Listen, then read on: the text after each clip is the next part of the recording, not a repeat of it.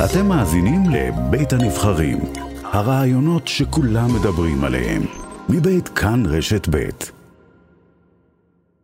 שלום לעורך הדין בן מעוז. שלום, צהריים טובים. מי שמייצג את לין פאר ומספר מתלוננות נוספות בפרשה. קודם כל, מה שלומן של הבנות אחרי שהן שומעות על המעצר בהולנד? תראי, לא יצא לי לדבר עם כולן היום, אבל אני רק יכול לתאר לעצמי שאחרי תקופה ממושכת של ייאוש ותחושה קשה שהמערכת הפקירה אותן, אז היום התמונה היא שונה, וזה יום חשוב לא רק למתלוננות, אלא לכל אזרח במדינת ישראל ששלטון החוק חשוב לו, ובכלל לאמון הציבור במערכת אכיפת החוק. מה קרה באמסטרדם, ולמה זה קרה דווקא רק עכשיו, שנה אחרי? אין לי פרטים מלאים לגבי המעצר, אבל אני יכול לומר היום בדיעבד, שמשטרת ישראל עבדה בצורה חכמה ובשקט, ולא יצאה עם כל מיני הצהרות כאלה ואחרות לתקשורת שהיו מסוגלות או יכולות לסכל את אותו מעצר. והיום אנחנו מבינים שמשטרת ישראל באמת לאורך כל התקופה עבדה על התיק הזה בצורה נמרצת, לא רק משטרת ישראל, גם הפרקליטות, ואנחנו בעיקר שמחים שהגיע היום הזה שהוא יגיע לארץ והוא ייתן את הדין על המעשים שלו. אני מבינה על פי הערכות שזה ייקח זמן עד שתתקיים הסגרה, אם תתקיים הסגרה, נכון? זה לא פשוט. לא, בכלל, הליכי הסגרה, נכון, הליכי הסגרה הם הליכים פשוטים, וזו למעשה גם הסיבה שזה יתעכב כל כך הרבה זמן. היום למעשה אין הסגרה לצורכי חקירה, זה ככלל. ולכן היו צריכים לגבש כאן תשתית ראייתית משמעותית, ולהציג למדינה שממנה מבקשים את ההסגרה, תשתית ראייתית שמספיקה לכתב אישום, ומזה אנחנו יכולים גם להבין שעוצמת הראיות שקיימות נגדו, העוצמה היא משמעותית מאוד. בן, אתה יכול לשתף אותנו במה שעובר על המתלוננות, מהרגע שבו מתחילות התלונות באוקטובר 2021, תחזיר אותנו לתחילת הפרשה. תראי, מה שאני יכול לומר זה...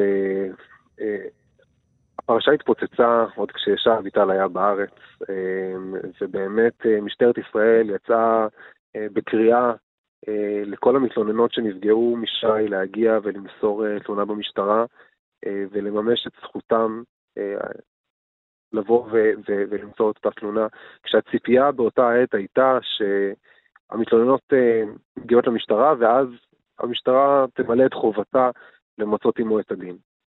ומה שקרה בתקופה לאחר מכן הייתה תחושה קשה, כלומר שאותם מתלוננות באמת הגיעו והתמודדו עם הקושי המובן של לחזור לאותם רגעי אימה שבהם מותקפו על ידי שי. למרות הקושי הם הגיעו לתחנה אחת אחרי השנייה, חשפו את הפצעים, נגעו בנקודות האלה מחדש, והייתה תחושה לאחר מכן שהסיפור הזה הוא מתמסמס, כלומר הגיעו פניות, המתלוננות פנו אליי, שאלו אותי איפה זה עומד ומה קורה ולמה זה לא מתקדם, והיו פניות למשטרה, אבל התחושה הייתה שבאמת זה לא מטופל כמו שצריך. ובאיזשהו מקום אפשר לומר אפילו שהם איבדו תקווה שהדבר הזה, שיגיע היום ששי אביטל ייתן את הדין על המעשים שלו. ואני שמח באמת עוד הפעם שהיום התמונה היא שונה, היום אנחנו מבינים שיש תפנית משמעותית בעלילה של הסיפור הזה, גם שי אביטל שהוא התחייב להגיע למשטרה ברגע שהוא יוזמן, התחייב גם באמצעות עורכי הדין שלו, הוא לא עמד בהתחייבות שלו, ואנחנו גם מבינים שמדובר בבן אדם שיעשה הכל כדי לחמוק מן הדין, וכך משטרת ישראל ומדינת ישראל צריכה להתייחס אליו כשהוא יגיע לארץ. כלומר, לא לאפשר את שחרורו לחלופת מעצר, כי אנחנו מבינים שהבן אדם הזה הוא פשוט חסר מעצורים. כן, רק בוא נזכיר בעצם שאמסטרדם הייתה עוד תחנה במעבר שלו בין כמה מדינות כשהוא נמלט מכאן מישראל. אתה יכול, בוא תחזור איתנו למרדף בעצם אחרי שי אביטל בין המדינות השונות. אם אני אומר בכנות, משטרת ישראל לא טורחת לעדכן אותי כרגע, בכל רגע נתון איפה הוא נמצא. אבל מה שידוע לנו בשנה האחרונה? תראי, אני לא יודע כרגע לשים את האצבע איפה הוא היה בדיוק מתי, ואני גם לא חושב שזה תפקידי. אני חושב שזה התפקיד של משטרת ישראל. ועוד הפעם, העבודה השקטה שלהם, והעובדה שהם לא יצאו בכל מיני הצהרות לכלי התקשורת, למרות שבנקודות מסוימות היה נראה כאילו זה מתבקש. היה נראה כאילו הציבור מאבד את האמון שלו במערכת אכיפת החוק, אבל משטרת ישראל לא יצאה בהצהרות לתקשורת, שמרה על פרופיל נמוך, עבודה כמו שצריך מתחת לפני השטח, וזה מה שהוביל למעצר שלו בסופו של דבר. כן, אנחנו יודעים למשל שהוא היה בבודפשט, והוא גורש מבודפשט, אחרי שהתפרסמה העובדה שהוא נמצא בבודפשט, וחיים אתגר נסע לשם, ובית חב"ד הוציאה הודעה שאומרת ששי אביטל הוא לא רצוי, הוא בורח מהונגריה, ובהמשך הוא גם מגיע להולנד. בן, אתה יכול להחזיר אותנו לרגע לסיפור של לין פאר, מתי היא פוגשת את שי אביטל? תראי, לין פגשה את שי אביטל במסגרת מערכת יחסים שנוצרה בעקבות הרצון שלה לעבוד בדוגמנות. ונוצרה שם איזושהי מערכת יחסים עקומה שהובילה לעבירות מין חמורות מאוד, כאשר הוא במהלך אותה תקופה נותן לה את התחושה וגורם לה להבין שהיא צריכה לאפשר לו ובהמשך גם לאחרים לבצע בעבירות מין קשות, אם היא מעוניינת להתקדם מה שנקרא בעולם הדוגמנות. והוא מנצל את הכוח שלו, את המעמד שלו ואת הקשרים שלו, כדי לבצע בעבירות מין ולאפשר לאחרים לבצע בעבירות מין, כך לפחות הוא קיווה.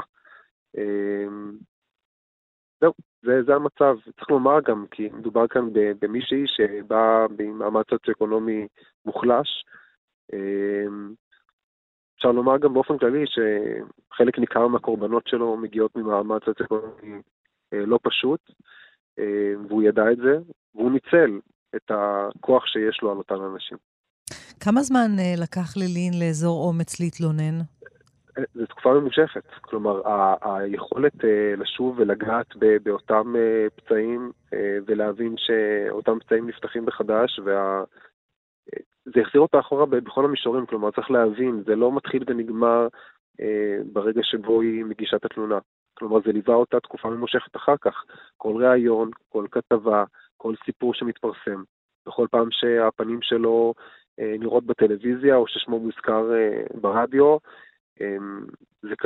זה קשה מאוד, וזה הביא אותה למצבים נפשיים מאוד מאוד לא פשוטים, ואני חושב שגם הבוקר זה יום שמצד אחד הוא באמת יום שמח ומאושר, אבל מצד שני זה יום לא פשוט גם עבורה, זה עוד יום שמחזיר אותה לאותם רגעים קשים, והיא מבינה שמכאן אנחנו נתקדם הלאה, והיא תאלץ להתמודד עם זה עוד תקופה די ארוכה. כן, כי נזכיר כאמור, יש עוד הליך משפטי ומשטרתי מאוד מאוד ארוך, מאוד מאוד ארוך בפרשה הזו של שי אביטל. עורך הדין בן מעוז, אני מאוד מודה לך, תודה רבה. תודה רבה לכם.